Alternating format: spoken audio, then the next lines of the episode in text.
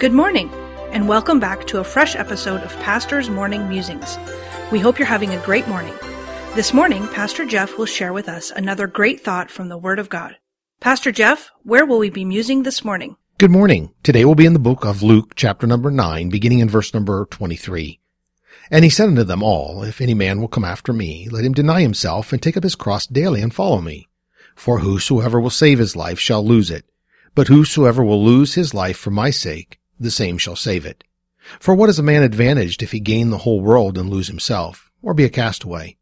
For whosoever shall be ashamed of me and of my words, of him shall the Son of Man be ashamed, when he shall come in his own glory, and in his Father's, and of the holy angels.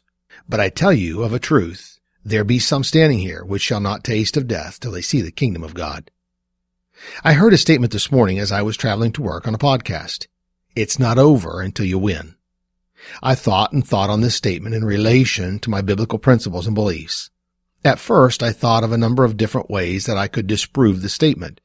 But as I mused, the answer to the statement from my biblical view made me nod my head in agreement. To truly win in this life is to have Christ in me and I in him. It matters not what life throws at me as I walk this earth, nor what achievements I make, if I do not win Christ first. Paul stated in Philippians 3 7, But what things were gained to me, those I counted loss for Christ. Yea, doubtless I count all things but loss, for the excellency of the knowledge of Christ Jesus my Lord, for whom I have suffered the loss of all things, and do count them but dung, that I may win Christ. What profit is there in gaining the whole world and die without Christ? None. I can work hard and achieve wealth, fame, power in this life, and the day I take my last breath, I lost it all.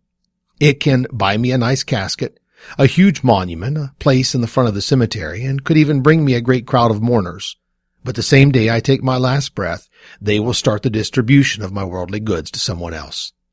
But with Christ, I can come to the end of my life, my last breath, and I move on to eternity to the great inheritance that God has waiting for me. This old body can slow down, stop working, Cancer can eat away at my body. Poverty can strike through my life, but it's not over until I win. And with Christ, that day I take my last breath is the day that I win. Death is defeated. My life is immediately swallowed up in victory. I am the victor in this life. I win in the end if in this life I have won Christ.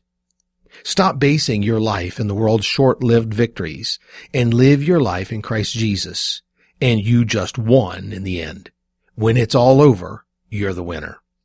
There is nothing wrong with wealth, power, and possessions in this life. But if that is your victory, you just lost. So let me leave you with this prayer for today. Dear Lord, I'm so grateful that I've won the victory over this life by faith in Jesus Christ. Help me never to forget my inheritance in you and help me to daily live my life in the victory of my eternity. Amen. The preceding program was produced by Dr. Jeff Harris, pastor, author, and chaplain. Please tune in again tomorrow morning for another fresh episode of Pastor's Morning Musings.